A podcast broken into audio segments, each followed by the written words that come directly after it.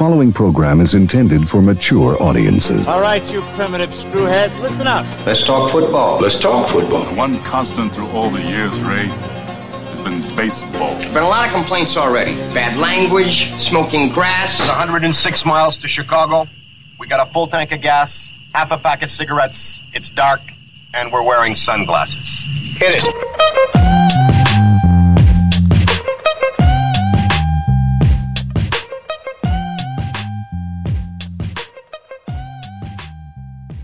What's up, everybody? We're back. Episode six of Corona Mania. House arrest, lockdown, whatever. Uh, I'm Dan. On the line again is uh, Josh. How you doing, buddy? All right, these episodes sound like they're the names of like the old school WWF pay per views Right. back in the day. Right, like Corona Mania six. House arrest. Yeah, Bag of nickels on a pole match. Boss Man versus Earthquake. bag of nickels. Yeah, the sock is loaded with change. Oh my God, he hit him with. Nobody knew the change was was actually those chocolate covered coins. right, that looks metallic. That's right. exactly. Oh man. Well, here we are again. No sports still. Um, Nope. we, we we got a big week this week though, which is good. Um, you know, we'll we'll we'll dig into each one, but we we had the Jordan Doc started last night. Uh, we got the NFL draft coming up Thursday, uh, and then the Jordan Doc will continue again uh, next Sunday. So, um, some good stuff to talk about. Um, we're going to dive into the draft a little heavy here, uh, as much as heavy as as as heavy as I can get, because I'm I am certainly not a draft expert, um, and and you know much more about that than I do. So we'll we'll have some fun with that. But what uh, so what what have you been up to the last week? Uh, the weather's starting to get a little bit nicer. We're seeing a little bit more sunlight. Um, are you are you moving around a little bit more at least?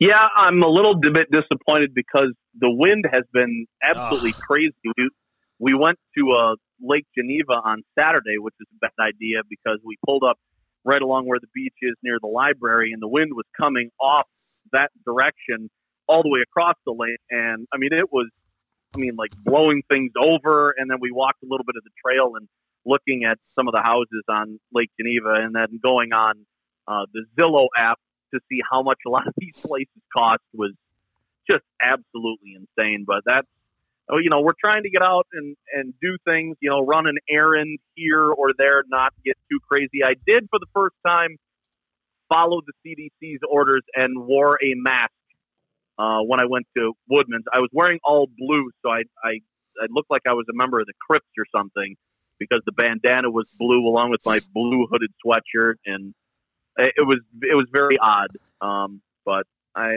I'm hoping that we're on the slow track to getting back to normal. Yeah, it'd be nice. It'd be nice. Yeah, the, it's the worst part about the spring to me is the wind. And as a guy that has just constantly got bad allergies, that is just the worst possible thing to have this time of year. But that's just the way it is, man. Spring in Wisconsin, it's going to be windy.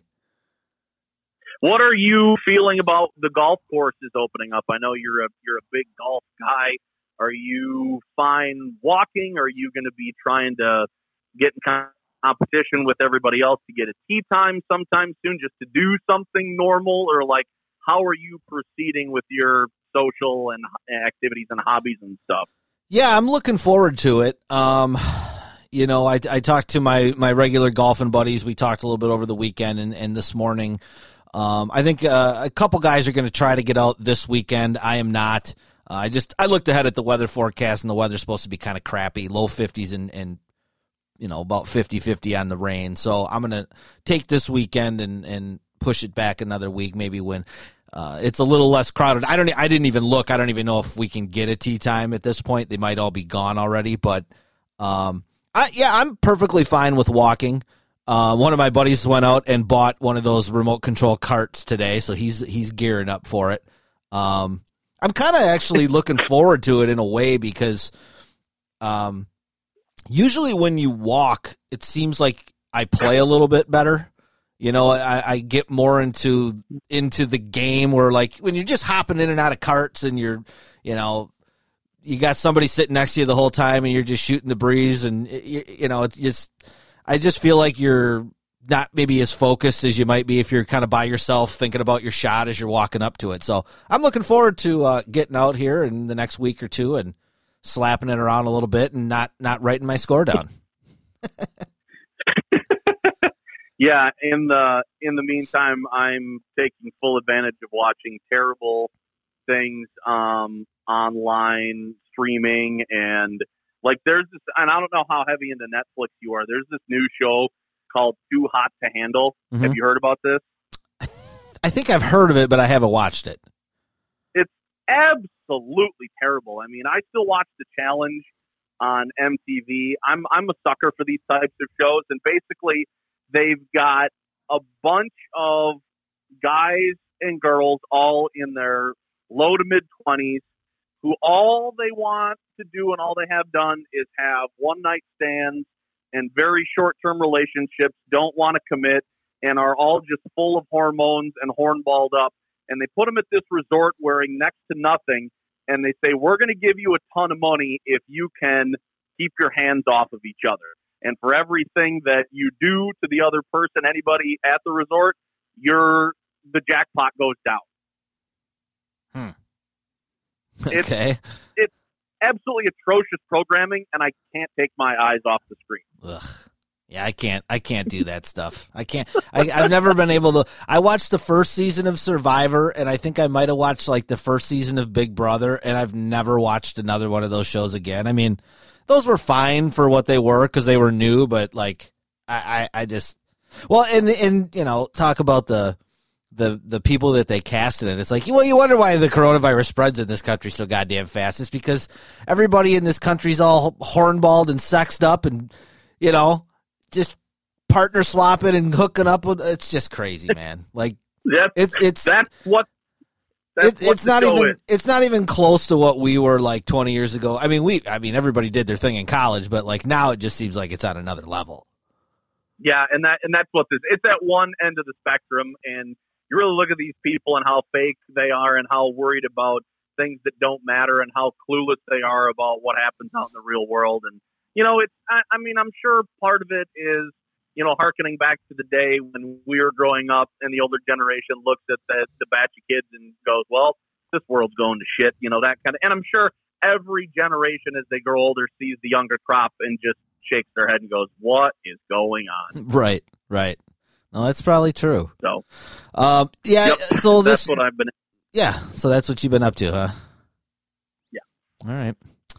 Well, yeah. This uh, this weekend on Saturday, I, I had gone over to my parents to. I don't even remember why I went over there. I think I was just bored. I just wanted some human contact, so I went over there for a little bit in the afternoon, and I came home and uh, I I just turned the TV on and uh, ESPN was on, and I saw that that night they were going to run the Ali Frazier trilogy, all three matches um, from the early '70s, and uh, that afternoon they had been playing some some other match some other boxing matches. Uh, they had a De La Hoya fight on, and then uh, I sat down and watched. Uh, I think it was like 1985. It was like a middleweight title bout between uh, Marvin Hagler and uh, Thomas Hitman Hearns. I'm telling you, dude, it was a three round bout. Hearns got knocked out in the third. Like the first round was insane. These dudes were going at it. Like there was no Floyd Mayweather dancing around and just trying not to get hit. Like these dudes are brawling. It was awesome. it was awesome. And like, you know, a lot of those matches with those two guys and then Sugar Ray Leonard, like in the 80s, you know, they're they're kind of iconic, but I mean, we were pretty little. I don't really remember them. Um, and then to to be able to watch that was pretty cool. And then I watched a little bit of the Ali Frazier stuff that night, and I mean, man, it just.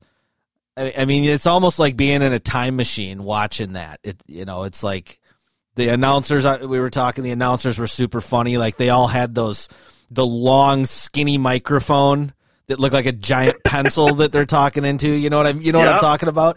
You know, and they're and everything's got a long ass cord on it, and there's like a million people in the ring, and these dudes are all wearing tuxedos. It was just, I don't know, man. Like it, it was just funny to see how uh, they put on really the biggest event in the world that year. Um, it's just kind of funny to to see everything that went into it. See, and that's what I remember from. I mean, I didn't watch a whole lot of boxing, but that's what I remember from the fights that I did watch. Is like a lot of these guys actually hit each other. They Mhm. went after each other. It it wasn't dodging this and ducking that and making sure to try to wear the other guy out. And you know, I mean, and and all those fights that you, you that you used to see just the last couple of years, they all go to the card. Nobody gets knocked out. I mean, we saw guys getting absolutely hammered in the grill and on the side of the head. And I mean, you had legitimate knockdowns where nowadays it's like it seems like the person who gets hit the least, um, even if it's just you know somebody something skimming off somebody's head. I mean, that's what they consider to be, you know, a decent blow struck nowadays. And it's like that's to me, that's not boxing anymore.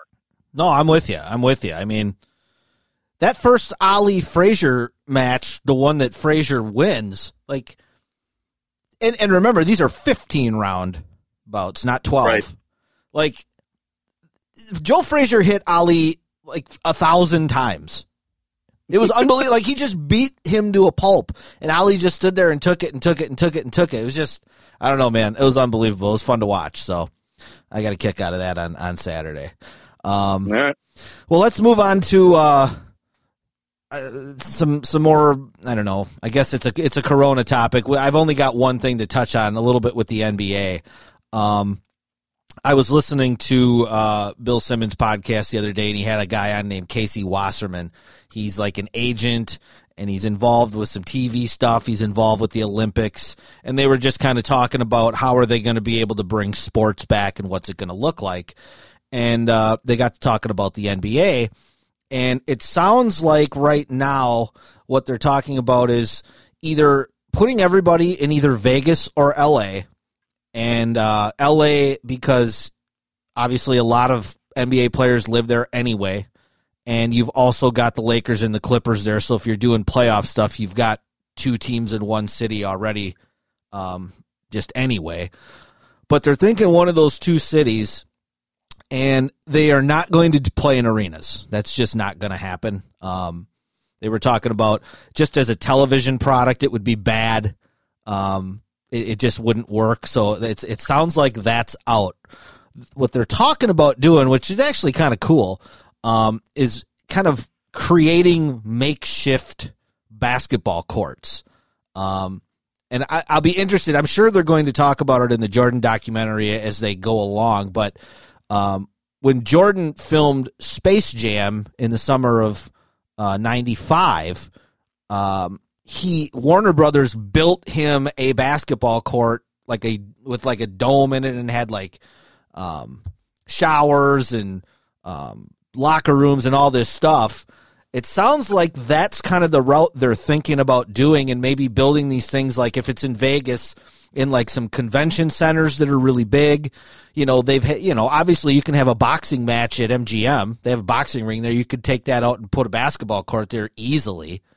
Um, so I just thought that was kind of a kind of interesting, and it it, it might be kind of a, a cool way to watch these games. Well, I the thing I did see about the NBA today when I was reading some stuff, one is that they're going to start withholding their paychecks in the middle of May, Mm-hmm. um, and that and Adam Silver didn't say they were in any position to make any decisions. Obviously, I'm this is news to me about what what you're talking about. I guess my only question is, I mean, it seems like a good plan to keep people away and not have any fans and just the bare minimum of um, you know, people who can operate and execute the game or the broadcast or anything like that. But um, what would the timeline be on getting some of these places together and a schedule in order? Um, I, I don't know about the infrastructure or anything like that. How you know, going to have to have pieces and equipment and material shipped there and all that stuff. So I would be curious to see when they could get that plan up and running and what the feasibility um, study of that would be. Yeah, and they you know they didn't really say. Obviously, you know this guy doesn't work for the league, so he didn't know you know when that would happen. Um, you know, basically, it sounds like, and, and baseball's a little bit in the same boat. They want to get these guys in a centralized location and create a bubble around them. Um, you know, if it's in Vegas, they can put them up in a lot of the casinos. There's nobody in them right now. Um, in in LA, I'm sure there's places they can put these guys to kind of keep them separated from people. Um, you know, the the example that they were using, I, I guess over in China right now, they're building a Universal Studios somewhere, and there's like a couple of thousand people are working on it currently as we speak. And then when, when this whole thing broke out over there, basically they've they've created a bubble for these people and they just live and work every day where they are and they've had no new cases. Now, I don't believe really anything coming out of China at this point. For them to say there's no new cases, I don't know, but apparently that's kind of the model that these leagues are looking at of of isolating these guys somewhere and then kind of I don't know I, I figuring it out uh, as they go. I mean, it's like we talked about last week. Are you going to have uh, you know Are you going to have three baseball games in the same park on the same day? Like, how are you going to do that right. if there's not enough parks available? Like, how does that work? So yeah, there's a lot to be ironed out, but they're they're they're at least exploring some some creative ideas, I guess, to hopefully get things going sooner rather than later.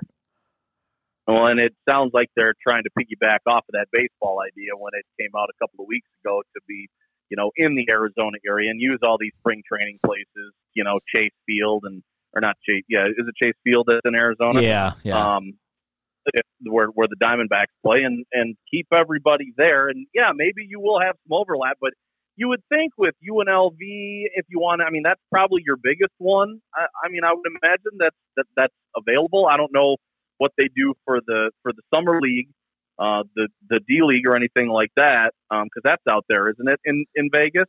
Yeah, it is, and usually everybody stays in the casinos for that. But yeah, I mean, you know, maybe you put all these players and teams in the dorms. I mean, I'm sure it would suck for you know, LeBron James to live in a dorm room for three months. But hey, you know, maybe if that's the best way to quarantine these guys, you got to do what you got to do.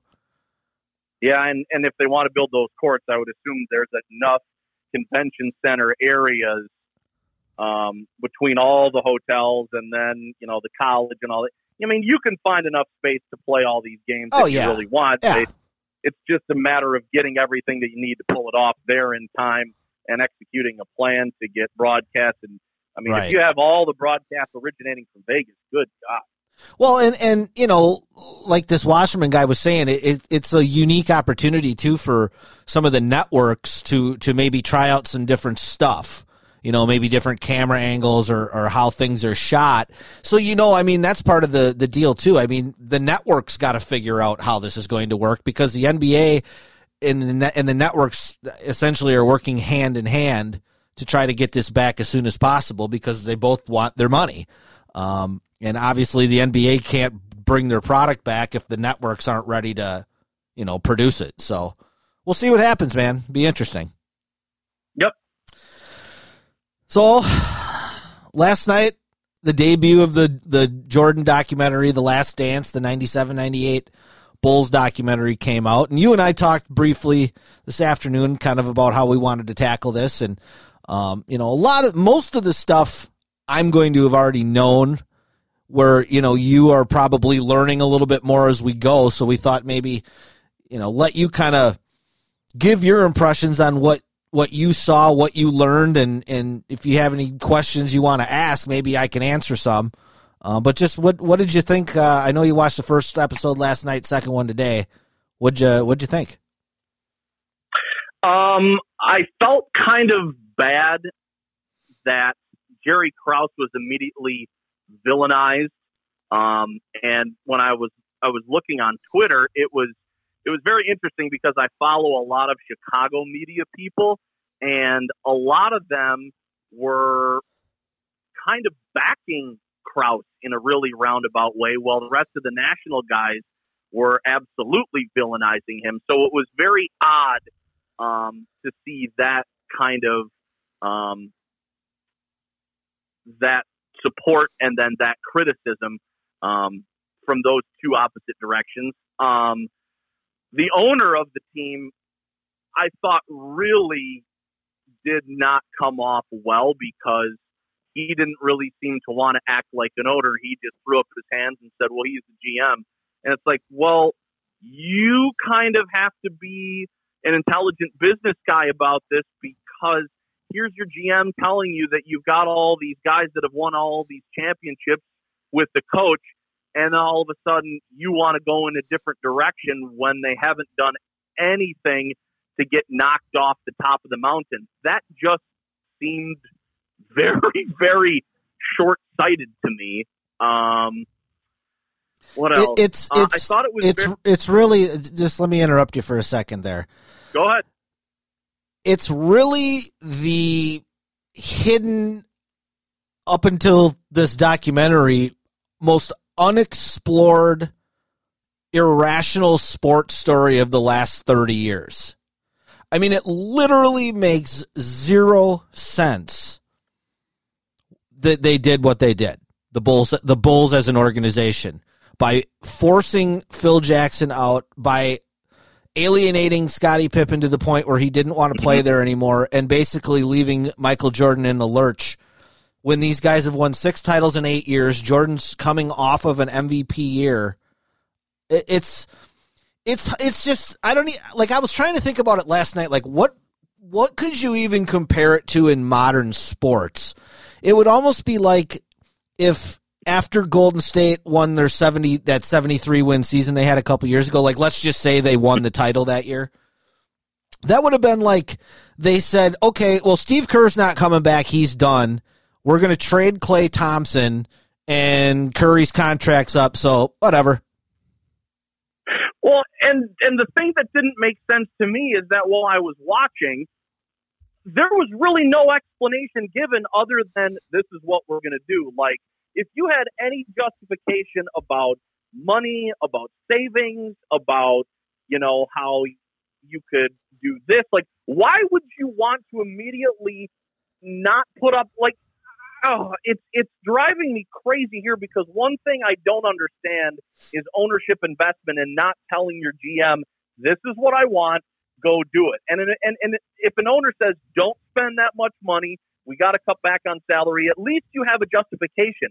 I didn't hear any of that. An owner wants to win championships. I can't imagine he was going to the poorhouse winning all these NBA titles because of how much money he was having to pay some of these players and and and, and Phil Jackson. But I didn't hear any of that. I didn't see any of that. All of a sudden, the decision was just made like, we're going to try and, and, and reload and rebuild with this team, even though they're coming off of a championship. And I just kind of like, well, why? I mean, if your players leave, or if some of them retire, or they're too expensive for you to sign, and you know a bunch of them get jettisoned, I understand where you're faced with that situation, but they weren't faced with anything.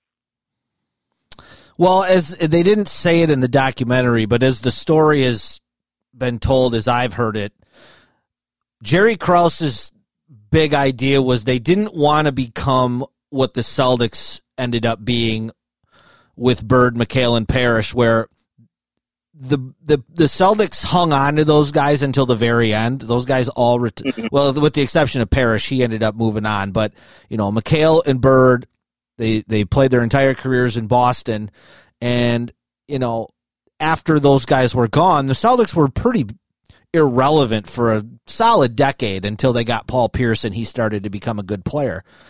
That was kind of what Krause had sold to Reinsdorf, the owner, was we don't want to hang. It's kind of like the Belichick thing. If Belichick gets rid of you a year too early, as opposed to hanging on to a year too long.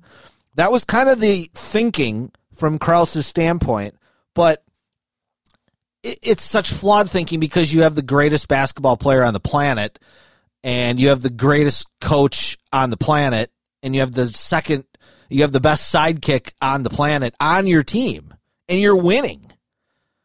So it basically boiled down to ego, and, Jerry Krause, you know, it's one of those things like he wasn't getting the credit that he thought he deserved for being the architect of the team, but it's like, yeah, but general managers typically don't get that, especially at that time. Like, think back to the 90s. Like, how many general managers of sports teams did you know their name? Not many, right? No. Nope. Now you know damn near Nope, every not- general manager's name. Right. So it was just a different climate, and Krause wanted that. He wanted some of that credit, and you know he wasn't going to get it when you're the general manager of Michael Jordan. You're just not going to get it, deserve it or not. I- so that that rubbed him the- the wrong way. to me, if you're a general manager, he tried to, um, you know, really get out in front of that before his team. Then, as what you're saying, turned into Boston. Yes, but I would at least have given it one year of not winning a championship before you say, okay, maybe this is the path we're heading down. Or did did, he already think that one year was too late and it would push back the franchise even more years because they were stuck with a lot of different guys? It just seems really, really short sighted to me coming off a championship not to at least go until you don't win one to make any changes. yeah, and it's you know it's a little unfortunate that Krause is dead, so he he's not here to defend himself. Um, but I don't think that there's a lot. I mean, if you look at his at it from his point of view, at the time, Scottie Pippen had a lot of miles on him. He had had he had had the foot surgery in 98. He had a really bad chronic back issue and he was like 31 32 years old. So, I get where you're if you're the general manager, you're like I can't give this guy a 4 or 5 year contract with with his injury history. So I, I understand that to a point. And the thing with Phil Jackson was Phil Jackson wanted to be the highest paid coach in the league, which he deserved, but they didn't want to pay a coach $10 million a year or whatever Phil was asking for. It came down to Jerry Krause having to fly to Montana to basically beg him to come back to coach that last year. So it, it just it's it's kind of shocking how dysfunctional all of that is and and like it, we haven't even got to the good stuff yet. I mean, that's the thing. Like everybody was raving about this, and I heard Wilbon on on uh, Tony Kornheiser's podcast this morning, and he said he's like, we haven't even seen the good stuff yet. Like when Michael, there was that scene of Jordan at practice when he was kind of getting into it with Ron Harper or whatever. Like Yeah. that. That's like that's like G rated. I mean, if people people better be prepared.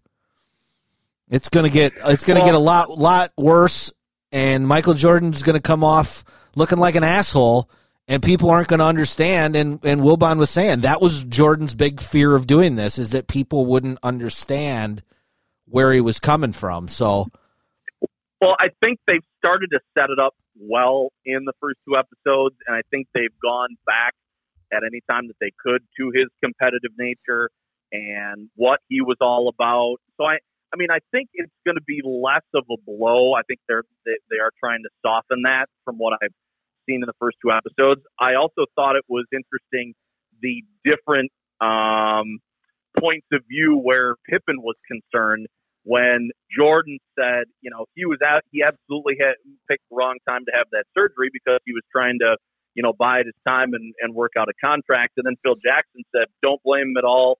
You know, it, it was, it was, the time was appropriate. You know, he's one guy. We got to learn to play without one guy. And, and Reinsdorf was saying that, yeah, I think he probably made a mistake signing the seven years, 18 million, because you probably got, you know, undersold a little bit. So I, I thought those varying degrees of viewpoints where Pippen was concerned was was pretty interesting. Yeah, I mean, he's he's one of the more underrated great players in NBA history because he played with Oh, yeah. Jordan. Um, he's not appreciated for the things that he did because he, you know, I mean, you're playing in that shadow; it's hard to get noticed. But he he really is kind of a, a sympathetic figure in a way. I mean, when when they kind of give his background about where he came from, you know, his Mhm. his father being wheelchair bound, his brother having that wrestling accident being wheelchair bound, and you know when he signs this this seven year, eighteen million dollar contract in nineteen ninety one, like. You know the NBA hadn't exploded yet. It was the first year NBC had the had games. Before that, it had been on CBS. Um, so when Pippen, you know, he took the security of the long term money because he's looking at his family living in like abject poverty in Arkansas with two disabled people in his family, and he's like, I'm going to get $18 million. You know, I mean, he's and whoever his agent was at the time, I don't know who it was, but you know that guy didn't do him any any service either by allowing. Now I don't believe for a second that Jerry Reinsdorf told him to not sign it. I think Jerry Reinsdorf sat there and rubbed his hands together and smiled like Montgomery Burns. Um, Reinsdorf is notoriously cheap. Um, so I, I, I don't believe that for a second. I would really I don't know anybody that's a Bulls White Sox fan. I know a lot Mm-hmm. of Bull. I know Bulls Cub fans. I don't know any Bull White Sox fan. I would be curious to know what the prevailing opinion is of Reinsdorf, of of that kind of a fan. Because I look back today, the White Sox won that one World Series in 04 that was just Yep. fucking out of nowhere or 05 it was, I'm sorry. It was just out of nowhere. It was kind of a one-year wonder. Like he's on the team for like almost 40 years. They've only made the playoffs 5 times. The White Sox have. Like that's bad. You know. Yeah, And and, you- and they they they ran one of their best coaches out of town. Yeah. So they haven't had a good history there. And then, I mean, other than this run with Jordan, like he's not been a very good NBA owner. So yeah, I th- uh, the Bulls the Bulls front office did not come off well in episodes one and two. That's for certain. The the Pippen stuff just kind of putting the the cap on that when you talk when you talk about how underappreciated he is. They throw up his stats about you know second in scoring, second in rebounding, um, first in assists, and a bunch of other ca- categories, and then sixth on the team in salary and like 120th in the NBA in salary. Yeah. Like that, those numbers just they're just mind-boggling. Yeah, and it's funny. Um, he actually ended up making more money than Jordan in his career in the NBA, which is pretty Yeah, I funny. saw that headline today. Um, and and Jordan made thirty. He made like thirty six million that last year, and he made like thirty three million the year before that. But before that, he never made over five million bucks.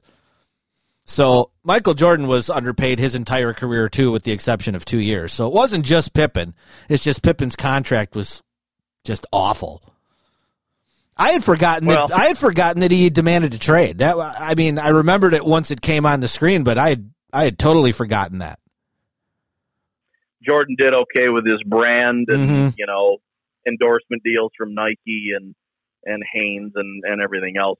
He's probably with McDonald's, I, I think maybe. But um, yeah, it's, that's funny. His numbers as a basketball player, I, I I wasn't aware of his his actual salary. So anything else that you that you took away in those first couple episodes? No, I mean it was it, it was funny seeing some of the names and some of the old school players. I mean, I had texted you Bill Wennington when I saw his his awesome facial hair that now he's rocking, and you know, I mean, seeing some of these names that that was when I actually watched the NBA, and I would watch a Bulls game on WGN because Jordan was playing, and I almost texted you when I was watching the the tail end, or, or maybe it was I think it was last night. Uh, I, there was a Jud Buechler sighting. I, I mean, I remember that guy. Mm-hmm. Um, but you know, some of these old guys, it, it's cool seeing Kerr, you know, give some of the interviews and stuff like that, and just some of these some of these guys that I that I remember watching, you know, this team in high school. Um, it, it was it was good to see. It, it was cool, and and and you know, the basketball guys are going to watch this. You know, the the people that don't know the Jordan legacy or um, who only watch basketball because of guys like Jordan and have kind of gotten away from it. That's the audience that you you you really want to rope in, and and they kind of have me. So they've they've done a good job at marketing and, and putting that thing together because I watched every minute of both episodes. Well, just a couple things uh, I wanted to hit that I that Sure. just stuck out to me. Um, the number one thing is like Michael Jordan is just fucking cool, man. He's just cool. like everything about that guy. He's like he looks cool in his uniform. He looks cool in a suit, sweatsuit. He looked cool wearing that that beret when he was in France. Like he's just cooler than shit. Like I don't know how you can, you know, I what do they call that a Q rating? Like how cool you are? Like he has to have so. the, he has to have the highest Q rating of any athlete ever. Like he's just I don't know. I, there's just something like the way he walks. It's just smooth. I don't know. He's just cooler than shit, man. Even when he was sitting in that chair smoking a stogie, drinking drinking some bourbon, like he just looks like the coolest dude you'd ever want to hang out with in your life. so that was one. Eh, I mean, and you know, people younger than than you and I, people in their twenties and thirties that are watching this, like, I don't know that you can quite explain how famous he was. And I and I think that's another thing they're going to get into as they go along. Like, like his fishbowl got to be like microscopic that he was living in. Like he couldn't go nowhere. Like you saw the way people were treating him and, and trying to get at him, and like there there was the one scene where he was Oh, yeah. getting mic'd up to go on something, and the guy wanted him to sign a napkin, and Jordan just kind of looked at his at his handler or whatever, and that guy's like, "No, we're we're not doing that. here. Right. He's here to be on a talk show. Let's just you know." And that's that's in like nineteen. Well, that was in ninety seven, but I mean, it just his his fame. Everybody, I mean, when they showed those games in France, like everybody had a Michael Jordan jersey on, like every French person. It's crazy. It's crazy. yeah, Um, the world the worldwide attention was something that that I, you know, I didn't know, and I, I mean, I'm just trying to trying to come up with a comp for today and who would would be like that because I don't think there's a bigger star or bigger brand. I mean, do you think? Uh, the only guy that, that's coming to mind, do you think LeBron would get that No. sort of treatment no, if he went overseas? I think the only thing that would whoever the most famous like Messi, Ronaldo, one of one of those soccer dudes Right. maybe, but not no, not LeBron. Kobe was more famous worldwide than LeBron. There's no question. Look, and that's kind of where I go back to like my coolness thing. Like LeBron's a great player. I don't find anything about him cool. Like he's kind of a dork, and he trying to kind of tries to be funny, but he's not. He's like he's like dad joke funny. You know what I mean? Yeah, And like Yep. his nothing about his game is cool. It's all power. You know, it's all just physical and brute force. Where Jordan, you know, Jordan flew through the air. It was just cooler. Um, but yeah, today is the uh, well, today's 420. So happy 420 to those who enjoy that day. um, today is the uh, 20 or 34th anniversary of the 63 point playoff game against Boston that they showed at the end of episode two last night. Um, and I thought I I knew I had heard the story about him and Ainge going golfing before, and you know I've I've heard many things about that. Right. What I hadn't heard before, which was hilarious, I was laughing out loud as I watched it, was the thought of Bill Walton cussing out Danny Ainge because Walton kept getting switched on to Jordan on the perimeter, and he couldn't guard him, and he just fouled out. and he had to guard him. He just fouled out. Yeah. There's that one sh- that he he he.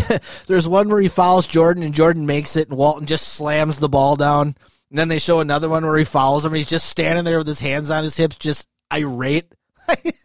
Could you imagine? Jesus, Danny, will you guard your guy? I thought I thought it was funny, and I, and I was to text you because I was I was sitting on the couch. This this was just a couple hours ago, um, and I was watching it, and I was like, he is just flying through these old big Oh. white guys. Doesn't he look like an alien? It- mean- he do, he does not. Yeah. He looks like he was dropped out of a spaceship into that game, and everybody else is looking around, going, "What the fuck is that?" Right, just dodging, ducking, weaving. Like these guys just turn around because he blows right by him, just going in and out, in and out. And I'm like, he's just dodging them like they were bowling pins, and instead of knocking them over, he's actually getting in between them. I was just like, these guys can't even do anything against him. You know, it's unbelievable. I mean, you got a guy like Dennis Johnson on Boston. He's one of like the five or seven greatest defensive guards ever, and he just has no prayer. No prayer. So that that was that was pretty fun. I, I thought the soundtrack Yeah. was great.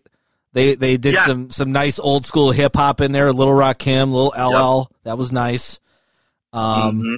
and then the last thing was a couple of the quotes were just great. Um, there, there's the the famous Larry Bird quote. That's not that's Yep. God disguised as Michael Jordan. That's right. I mean, that's an all that's an all timer. I mean, you want to talk about the ultimate respect. Larry Bird in 1986 says that as the three time reigning MVP on what at the time was the greatest team ever assembled, the 86 Celtics. And he's saying that about a 22 year old. That's something. Um, the the Bob Knight quote, or b- before Michael Jordan has ever played an NBA game, after coaching him in the Olympics, Bob Knight declares him as the greatest basketball player to ever play. That's pretty prophetic. Um, the the Roy Williams quote, which was awesome because it didn't make any sense, but yet it makes complete sense. Of where he's the only guy that could ever turn it on and off, and he never fricking turned it off. right. That I thought that was just it doesn't. I don't know if it makes sense, but it does. you know what I mean? Like Michael Jordan, I, I think he played all eighty-two games like nine times in his career, and two other times he played eighty. Like the dude just went all the time, hundred miles an hour. I thought that that bit when he was coming back from the injury about load management was hilarious Mhm. and how they, they they they threatened the coach's job that if you put him in one second over seven minutes, we're going to can you on the spot. Well, and when you watch the footage of those some of those games of that team, like you understand the thinking. Michael Jordan was playing with a bunch of traffic cones. I mean, these guys were terrible. he had, you know, he had like rookie Charles Oakley and like second year John Paxson, and then everybody else was trash. So I mean, mm-hmm. the Bulls are looking at it like, well, we got to have more guys, and Michael Jordan's like, no, you already got the guy, me. So that that was yeah that was pretty fun. And then the last one was the Wilbon Wilbon's quote. I, I don't have it exact, but he basically said there's three guys in sport that when Oh, you yeah. talk about them, like that's it. And it was Jordan Ali and Babe Ruth. And it, mm-hmm. it kind of made me think a little bit about the LeBron Jordan argument. And you know, I think this doc- I think this documentary might change some minds. Maybe not. We'll see. But I think if nothing else, it's just I don't think you can be greater than Michael Jordan. You know, like w- you can't really be a better baseball player than Babe Ruth. Like you can hit more home runs, you can drive in more runs, you can have a higher batting average. Like Mike Trout could have every record ever when he's done, but he's not Babe Ruth. You know, Right. like no boxer ever will ever be Ali. And it's No. just as as great as LeBron is, he's just not that. And it's not even his fault. I just don't think anybody can surpass what he did. He is the Babe Ruth of basketball. He's not the pioneer. You know, that would be like Bill Russell, but when you're talking about the measuring stick, it's got to be Jordan, right? I would say so, and that's you know, and, and to me, that is what speaks to fans like me. Is that when you have a player in a sport that I'm not really that interested in, I didn't really play that much, or I that I wasn't that into, but I played with my friends.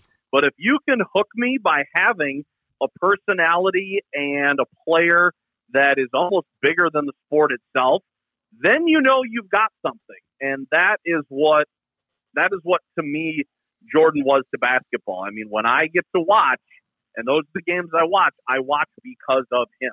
That says a lot. Mm-hmm. LeBron, Kobe, they didn't make me want to watch the game. I didn't see a Lakers game on TNT or whatever, or a Cavs or, or a Heat game.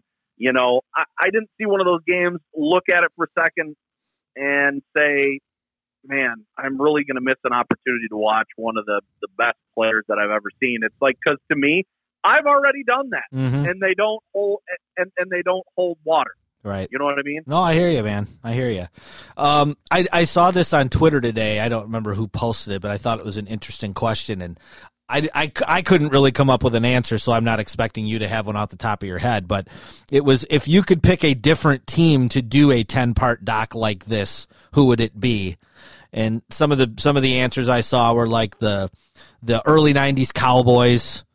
Um, obviously Belichick and Brady with the Patriots, although I think that would be extremely boring watching that team.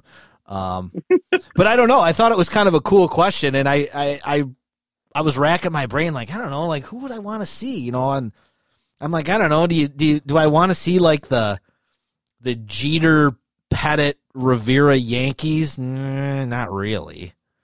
You know, like I've already that that 04 Boston team that won the title, like they already did that 30 for 30 on them, which was awesome, but I don't really need to see that again.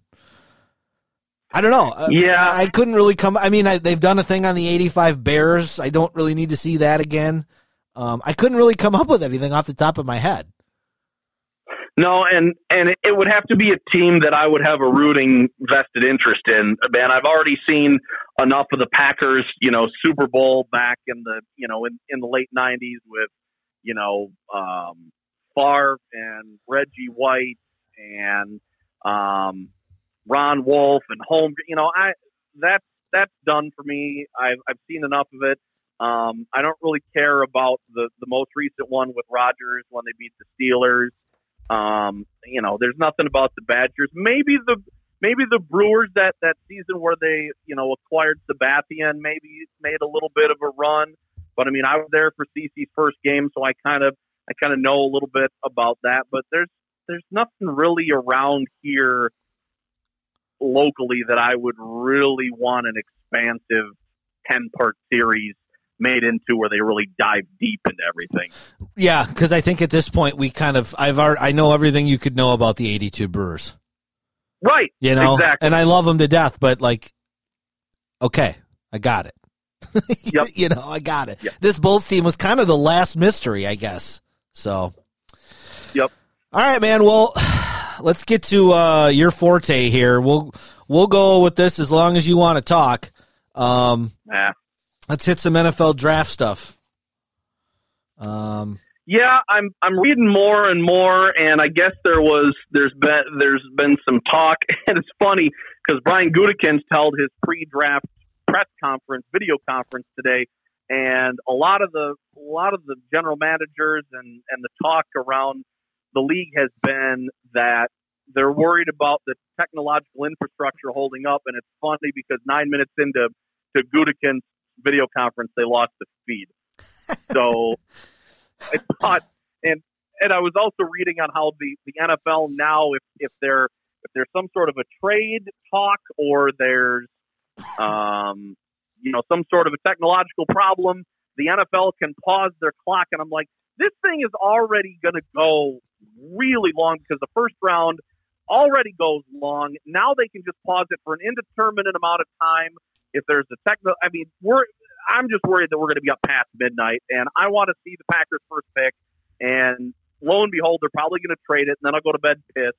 I'll get a couple hours sleep, and then I'll have to get up. So I I don't know how they can't pull this off with the technology that's available out there, but that's the worry. You and I kind of talked about it a little bit last week about you know they think that it's unfair with not having all the players in for pre-draft visits, and only some teams got them before they shut everything down. But you know, you got all the tape, you got all the combine stuff. That's that's what you got to roll with.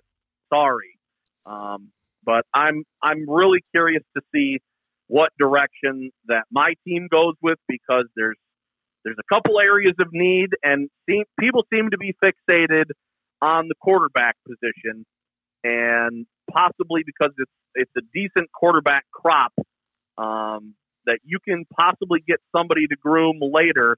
And this is the time that Rodgers was drafted in Favre's career, and now they think that this is somehow lining up perfectly to have that happen. But I I personally don't see it, but I don't know. We'll see. Well, I mean, if they were going to do that, what round? I mean, are you talking like a mid-round pick? Are you talking about getting trying to get somebody that you could you're you're legitimately going to try to groom in two or, or uh, maybe not two, but like three or four years? I mean, what do you think?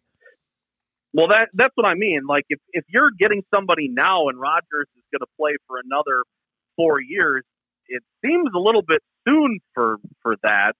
Um, four or five years. So I that's why I I don't think the timing uh, is right. And yeah, his numbers have been slipping the last couple of years as far as um, you know the gaudiness of them and stuff like that. He's been very efficient, but they're, they're just not as big and bolstered as, as they usually are. So I don't I don't really think you need to be worrying about that right now. And if if you sign to a guy to a normal rookie contract, he's going to come up in his fifth year option, man. Maybe Rodgers is still the starter.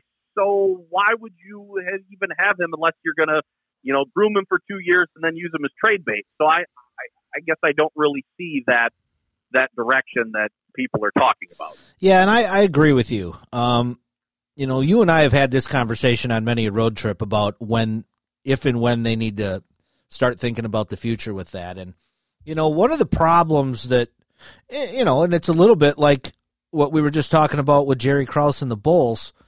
Um, you know, the general manager's job is to not only build the team for now, but build the team for the future, where the coach and the players are only worried about today. but I think if you're the Packers, you, you have to take a little bit of a realistic look in the mirror. You are in what, year 28 of the Favre Rodgers era? Mm-hmm. You have gotten back to back two of the whatever wherever you want to put them six, eight, ten quarterbacks of all time back to back. The odds of you getting that again are Right. like are like Powerball numbers low. Like that's almost impossible that that's going to happen. That you're going to strike it three times in a row. I think you got to look at it and go, you know what? We got three years of Aaron Rodgers being an all pro level player. We got to go all in here and win a Super Bowl. We'll worry about five years down the road in three years, but we can't worry about that now. We got to go out and get this guy. Either we got to go out and help build the lineup, we got to get him a couple more weapons, whatever. Because if I'm Rodgers and they drafted a quarterback this year, I'd be irate. I would be I fucking rate.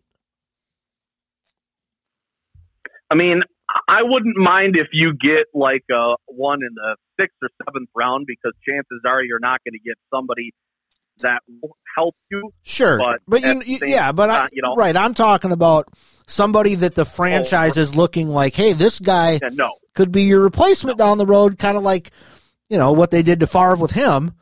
Um, yeah, I would be irate if I were Rodgers. I, I, I think these windows are so small that when you have an opportunity, when there's a crack to get in there, you got to take it.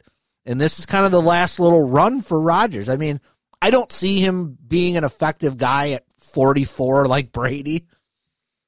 I Mm-hmm. just he doesn't have the, you know, Brady's six five. Brady's huge. Like Rodgers isn't that big of a dude, and he's taken a lot of beating the last couple of years. I, I don't see him playing into his forties. I mean, we'll see, but Well, and I also, I also don't think that those weapons that you need to give him, you you can't expect them to develop in two seasons or have big years when they're rookies. Like that's why in free agency, to me, if you need immediate impact, and yeah, you don't want to pay a boatload of money, but that's how you add players immediately. Players who are established, who are already at the top of their game, like you, like when they drafted, you know, two years ago, three wide receivers. Well, that's great, but it's going to take them a while to, to flourish. I mean, and now you've only got, as far as I know, one of those guys is even still on the team. So I, I, I don't. That's why I don't understand. Like, well, you got to get him a big play weapon. Well, he might have a decent rookie year, but he might not be a legitimate target for another two seasons.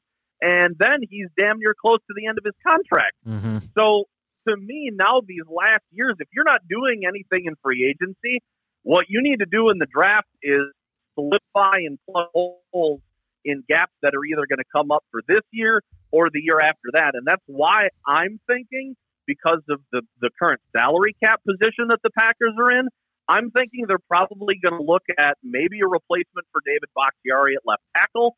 They're going to maybe look for a replacement at uh, center for Corey Linsley, or they're maybe going to look at a replacement at D tackle for Kenny Clark. All those guys are going to be due a boatload of money um, next year, including running back Aaron Jones, who just Mhm. had a breakout season. Jamaal Williams is the guy who is up, and and one of the one of the Packers guys I follow says, okay, well Williams isn't your your horse. You sign Jones, you pay him the money that you think he deserves. You let Williams go, and then you draft his replacement because he's an easier guy to replace than Aaron Jones is. And I totally agree with that. So it wouldn't surprise me if you get a running back and that gives um, an, another year for Dexter Williams or, or the guys they draft to kind of fill in for Jamaal Williams when they might inevitably let him go. So I don't expect outside of maybe uh, a tall wide receiver, somebody who runs good routes and, and gets open. Um, I don't expect them adding them adding many quote unquote playmakers because honestly, it's kind of late in the game to give Rodgers those guy by, those guys by way of the draft. Yeah, I thought the Packers missed an opportunity to, uh, and maybe they maybe they tried and we just haven't heard about it. But I thought they missed a couple opportunities in the wide receiver trade market. Um, I mean, you telling me they couldn't have matched what Arizona gave up to get Hopkins? Right. Um, I mean, they they would have never got Diggs because the Vikings wouldn't have ever traded him there. But like, what they give? I think they gave up a second round pick for Diggs. Buffalo did. Yeah, I think they gave up a second or a third rounder for Cooks. Is that right? When, that sounds when right. Cooks got traded. So like, yeah, that's not a that I, I I'm sure that the the people that are uh, would be against that move would say, well, actually Hopkins is you know, he makes too much money and he's almost 30 and blah, blah, blah. But it's like, yeah, but he's already really good. And that fits like what you just said. Like, if you're going to go get a weapon to help Rodgers, like, I would much rather have 28, 29 year old Hopkins than 21 year old Jerry Jeudy because chances are in the next two years, Hopkins is going to be the better player. In four years, no. And- but in the short Right. term, yes. but you don't have four years. You know what I mean? Yep. Like you got you, you got to win now. The, the chances of of Rodgers winning a Super Bowl with the Packers right now is already is already slim. Four years down the road, it's going to be even slimmer. Right. No, absolutely. And it's and it's funny you mentioned Brandin Cooks. They were in on that. The Packers were in in on that. They were one of the teams that Cooks was talking to. He didn't want to come play in the cold. Hmm. Yeah, well, you can't change where you can't change where your team is unless you're the Chargers. Nope, nope. And that's and that's that's one of the things that happens. So I'm I've just been looking over, you know, a lot of ESPN and NFL.com stuff, and you know whatever needs are. It's not really a surprise that their biggest need is is wide receiver. They talk about interior line as uh, as as one of the other needs that they have um, as well. So um, Well, you they, said- they do you say that running back is. Go ahead. Well, I was just gonna say you said something about them possibly trading the pick. I mean, do you think that they th- that's a possibility that, and if they did, more likely up or down?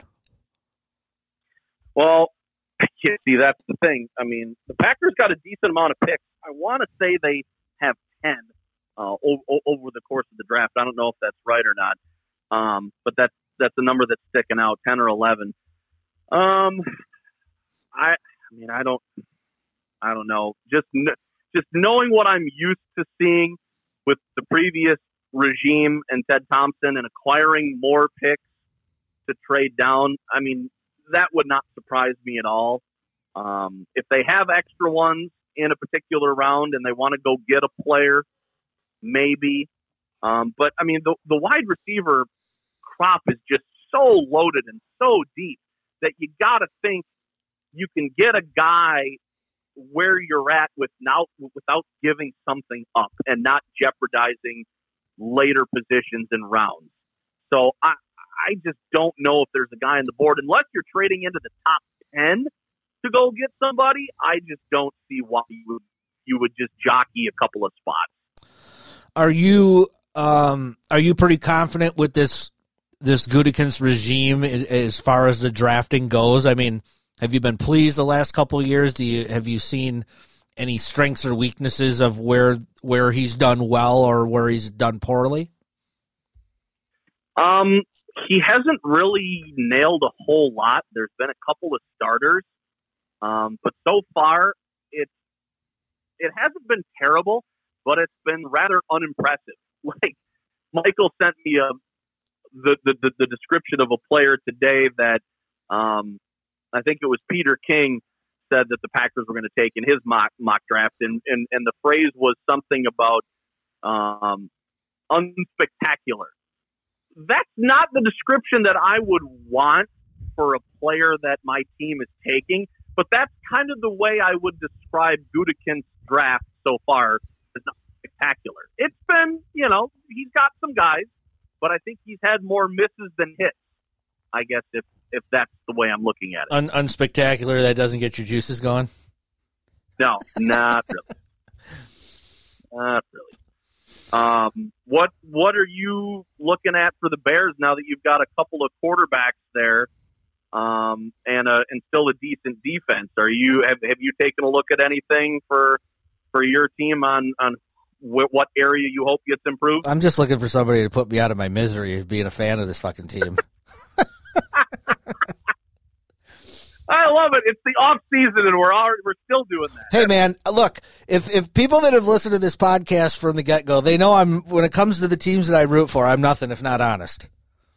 That's right. Um, well, yeah, I did. I I did some pretty good homework this afternoon when I was uh, had a little time after work before the podcast, and the Bears have no first round pick again this year. Um, that that's going Right. to the Raiders as part of the Khalil Mack trade, and they also don't have a third rounder this year, which is part of the Mack trade. I think that's it now. I think the I think the trade is done That, after that's the all draft. done. So they've got two second round picks. They got the 43rd and the 50th, and then they've got their fourth and fifth. They got two sixths and two sevenths. Um, they really, you know, I looked at their depth chart, and they they've got some pretty glaring holes. Um, they they they need another. They need a safety. Um, you know, obviously losing Amos to the Packers last year replaced him with Ha Ha. He's gone. Um, they need a they need a safety next to Jackson. Um, they lost Prince Amukamara. They need a corner, and they need a they need a corner to come in and play right away. I mean, I think they signed that Artie Burns guy, but I mean he's a he's a nickel guy Nah. basically. No. That's that's not a guy you want starting. Um, they've got a big hole at right guard. Kyle Long's retirement um, leaves a gaping hole in the line, a line that had a lot of problems last year uh, on the interior. They ended up James Daniels, a, a guy they drafted a couple years ago to be their center. Um, they ended up having to put him at guard and put Whitehair back at center. Um, it was a mess, so they got to clean that up. Um, I think they'll probably take a tight end at some point. Um, they just cut Trey Burton. Um, obviously, they they Yeah. signed the the uh, immortal Jimmy Graham, um, but they and uh, I I don't think Shaheen is is going to be back. Um, and if he is, he sucks anyway. So they they need some help there. And then uh, really though, for me, they need a playmaker on offense badly. Um, you know, I was thinking about the quarterback today with you know Trubisky versus Foles. And one of the things that made Foles so successful in Philly was he had a ton of weapons. You know, I mean, they had like three really good running backs. They had a pretty nice stable. They didn't have any star receivers, but they had some good receivers. Alshon Jeffries, you know, he's not a star, but he's good. Agholor's pretty good. Um, other than uh, Allen Robinson, there's nobody on this Bears offense that's proven anything. You know, Montgomery was a little bit of a disappointment for me. Anthony Miller took a big step back last year, and we've chronicled their tight end woes. You know, Tarik Cohen's got a little spurt ability, but you know he's kind of a one trick pony. Where, yeah, you might sneak a nice play in every here every once in a while with him, but you're you're not going to be very successful if if he's getting a steady diet of touches. So those are kind of the the spots I was looking at that I think that the uh, the Bears need to target in the in the draft. All right. Do you have have you picked out a guy or two that you've read anything that that in a dream scenario you would love, or that um, when you finally get to the second round, if there's a guy on board who you wouldn't mind seeing in a Bears uniform? Well, the fact that they don't have a first round pick makes it a little tough because now you're getting down, now you're getting down into some guys that are pretty even, and, and frankly, I don't know a ton about them. Um, if I if if I could pick anybody in the draft, if I had an opportunity to, it, within somewhat realisticness, not they're you know they wouldn't be in the one or two spot, but if they could move up, I would love to see them get uh, Jeff Okudah at Ohio State at corner. Um, I watched that guy several times last year, and he's a stud. Ohio State has produced a lot of really good defensive backs in recent years, so that would kind of be that would be the pie in the sky pick. But back in where they're at, forty three to fifty, there, two guys kind of stuck out to me both wide receivers. The first one is Donovan Peoples Jones out of Michigan. Um, Okay. A little bit of an underachiever at Michigan, but in what I was reading, a, a lot of that is being chalked up to the fact that Michigan's quarterback situation has been so piss poor the last couple years that Oh, it's been atrocious. you know just no stability, no consistency, and it really made it difficult on these these receivers. I mean, Peoples Jones was like a was a, a four or five star recruit coming out of high school. I mean, he was a big time recruit, so all the measurables are there with him. It's just a matter of you know somebody getting him the ball in the right spot. And excuse me the other guy and maybe not second round maybe maybe a little later maybe if they can somehow trade into the third round. I would love to see Quintez Cephus on the bears. I think that guy would be a really good fit on that team. He's a good route runner. He's big. He's physical. Um, he ran a really shitty 40 so his stock is Yeah. a little lower right now than maybe it should be because for whatever reason those guys give a shit about that. Um, but those were two guys, and and frankly, I would love I would love to see them go after Jonathan Taylor. I mean, like I said, Montgomery has proven nothing. So, you know, having another uh, young running back on a rookie deal that's I- think is going to be a good pro. I, I would uh, I would be very okay with that. Those are solid, solid picks. I like those a lot. How about you? Um, as far as the Packers are concerned, I mean, they're, they're not going to get them. They're going to owe Kenny a ton of money just by, by what the market says. I wouldn't mind them drafting Derrick Brown, the D tackle out, out, out of Auburn. Um, he would be able to get a chance to learn from Clark, and if they let him go, um, that'd be okay because Brown could probably step right in. And if they do sign Clark again, the D, the Packers D interior D line is not very deep and it's not very good. They're they're getting most of their pressure from the outside from from Smith. So somebody that could you know provide a little bit of a pass rush from the interior could maybe free up more of the exterior. And I think that's probably why Clay Matthews didn't succeed a whole lot in his latter seasons with the Packers is because he was pretty much their primary pass rushing threat, and they they, they learned how to you know how to how to scheme for that. So I, you know Derrick Brown's not going to be there, um, and that would definitely be not a dream pick. I thought about inside linebacker because Blake Martinez is gone. He kind of blasted Green Bay after he left and saying in Mike Pettine's scheme there wasn't really a lot of gap assignments. It's ba- they he basically was just told to freelance and go make a tackle. Um, you know, he wasn't assigned a gap or anything like that, and that's why he made all of his tackles five, six, seven yards downfield, and he he wasn't that great in coverage. But I was thinking the last time the Packers took a linebacker really high was AJ Hawk, Mm-hmm. and he didn't really turn out to be uh, an insane playmaker that a lot of people had hoped. He was a good, solid player, very durable. You know, did everything that they asked him, of, but he wasn't a game-changing guy on defense. Could do a lot He worse though. And, You Oh, know, You- you- I mean, I know, I know he was. I know he was like the fifth pick, but you could do a hell of a lot worse than what eight years of AJ Hawk. That, that's nothing wrong with that totally agree, but I just think with the number five pick, for sure. you Yep. need somebody that that is a game changer.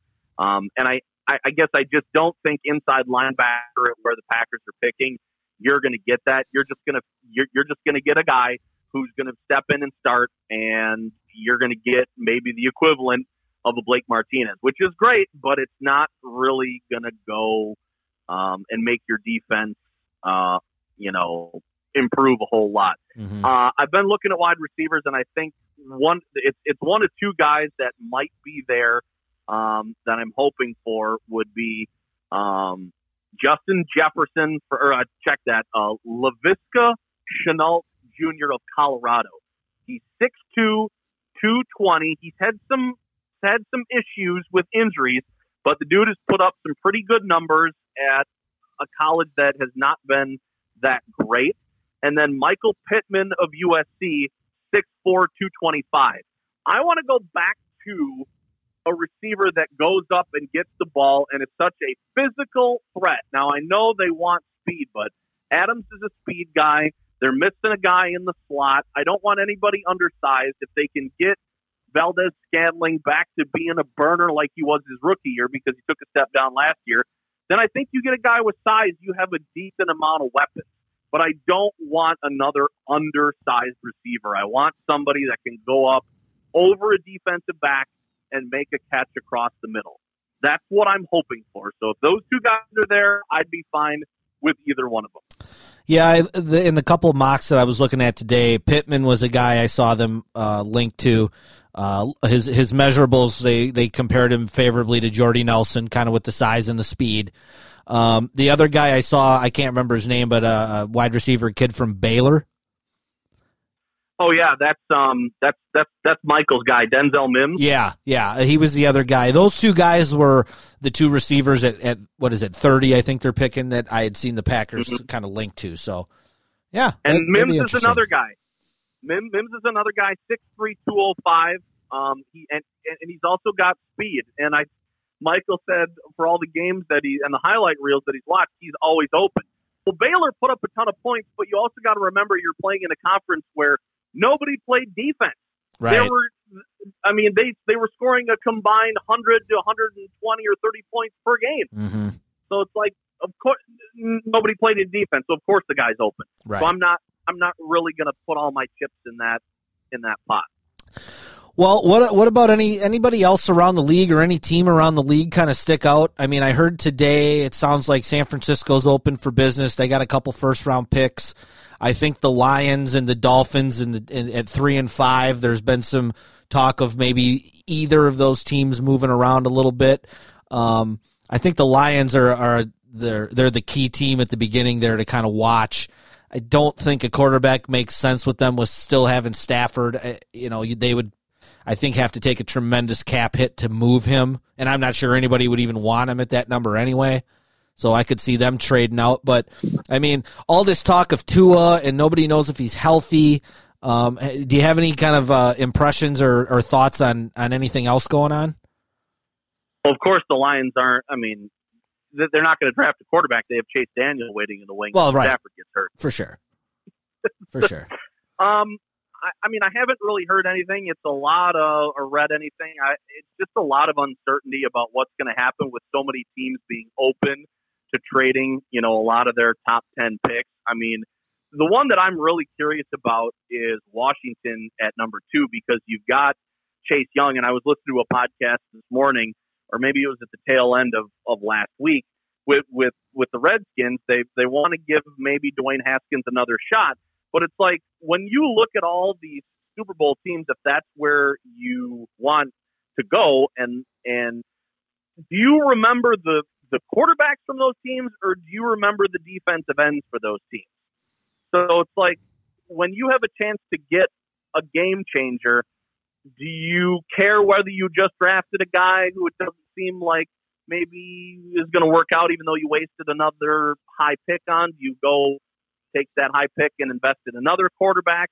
Or do you take the best player available, no matter what the position is, just because he's the best player? And I thought that was a a very interesting conversation that that the two guys had about you know Chase Young's a you know a phenomenal player and maybe the best guy there, but what is how how does he help you win games? The quarterback is going to be the one that helps you the most, and you need the best guy at quarterback and Chase Young is not that guy. Yeah, and it's certainly possible. I mean, Arizona did it last year when they took Murray a year after taking Rosen. So, I mean, if you don't think the guy you've got is the guy, then it makes sense to take that, um, take the risk and, and draft another quarterback. I'd be surprised just with Rivera being a defensive guy, if if he right. if he could just allow himself to pass up, you know, the the the potential next, you know, whatever Khalil Mack or Lawrence Taylor, what, whoever you want to put there. Um, that'd be pretty hard for a guy like Rivera to pass up. But you never know. You never know. Well, I'm looking forward to it. I mean, this is this is you know one of the things that I look forward to the most. Um, Michael and I are going to hook up on a on a video Zoom, you know, with our kids in the background creating havoc and stuff, and we're gonna we're going to get pizza and, and, and watch like we used to do when we used to be at, at each other's places way back in the day before we actually, you know, had to become functioning members of society. Yeah. So um, I'm, I'm kind of curious to see how the, how the technology holds up um, and then see exactly what holes are filled for the Packers by the time the, the whole thing is done. And I and I'm going to like seeing which teams do what, and maybe see somebody drop, you know, farther than than than they should, or maybe who's who what team reaches too far to go grab a guy that they might have been able to get. So, um, I you know, I'll watch and and things will be fun. Um, and I think a lot of people really, I mean, you're you're a perfect example. You're not a draft guy, but we're so starved for sports that Mhm. you're actually going to watch more than you ever have. Yeah, no doubt, no doubt. Should be interesting. Um, all right. Well, no, all I got. no, no overrated, underrated, properly rated because I, I just, I got wrapped up in this, this draft stuff and, and I didn't get to it. But just a, a, a quick replacement for that. I'm going to give you a chance here before we go Boy. to laugh at my team. You'll love this. This is great. So Okay. I was searching around for some stuff and I found an article in the Tribune today and it basically ran down all of the picks in the Ryan Pace era and he he was hired in 2015. Um, Your boy. just just a side note, I was looking at some stats. Did you know Nick Foles has only started 7 more games than Trubisky in his career? no, I did not Isn't know that, that. isn't that surprising? It was four, 48 to 41. I, I just found that surprising. But so anyway, so the Bears, as we talked about earlier, don't have a first round pick again, which actually is a good thing because Ryan Pace has been so bad with his first round picks in his tenure. It's kind of embarrassing. So they ran through all the picks and I- I'm going to give you. I'm going to give you. There's three categories here. I'm going to give you a couple guys in each, and uh, it gets funnier as it goes. So, the guys that he's hit on, you have Roquan Smith, first round pick, number eight, 2017, good pick. Eddie Goldman, second round, seventh pick of the second round in 2015. Uh, Cody Whitehair, 14th pick, second round in 16. Quiet Nick Kwiatkoski, who is now gone, fourth round pick in 2016. Uh, Eddie Jackson, who became an All Pro already, Yep. fourth rounder in the set in 17. Adrian Amos, fifth round in 2015. Jordan Howard, fifth round in 2016. So good players. Nobody great, good players, right? hmm A couple guys we're not sure on yet. Uh, James Daniels, who I talked about earlier, second rounder out of Iowa in 2018 uh, as uh, center guard. Yeah, we'll see. Anthony Miller, he looked like he was going to be good the first year, um, two years ago in 2018 when he was a second round pick. Big time step back last year. Um, David Montgomery, as I touched on, uh, pretty average last year as a rookie. He was a third rounder. Um, and Tarik Cohen was a fourth rounder in 2017. Yeah, eh, okay, I guess in situations, but you know those guys are kind of so-so, or else we're gonna wait and see. Here's where here's where it gets good. So Ryan Pace has had four first round picks. Roquan Smith was one of them we already talked about. Here's his other three. In 2015, with the seventh pick, he takes Kevin White. Yeah. Kevin White, who played 24 games, I believe, with the Bears and is now currently out of football just four years later.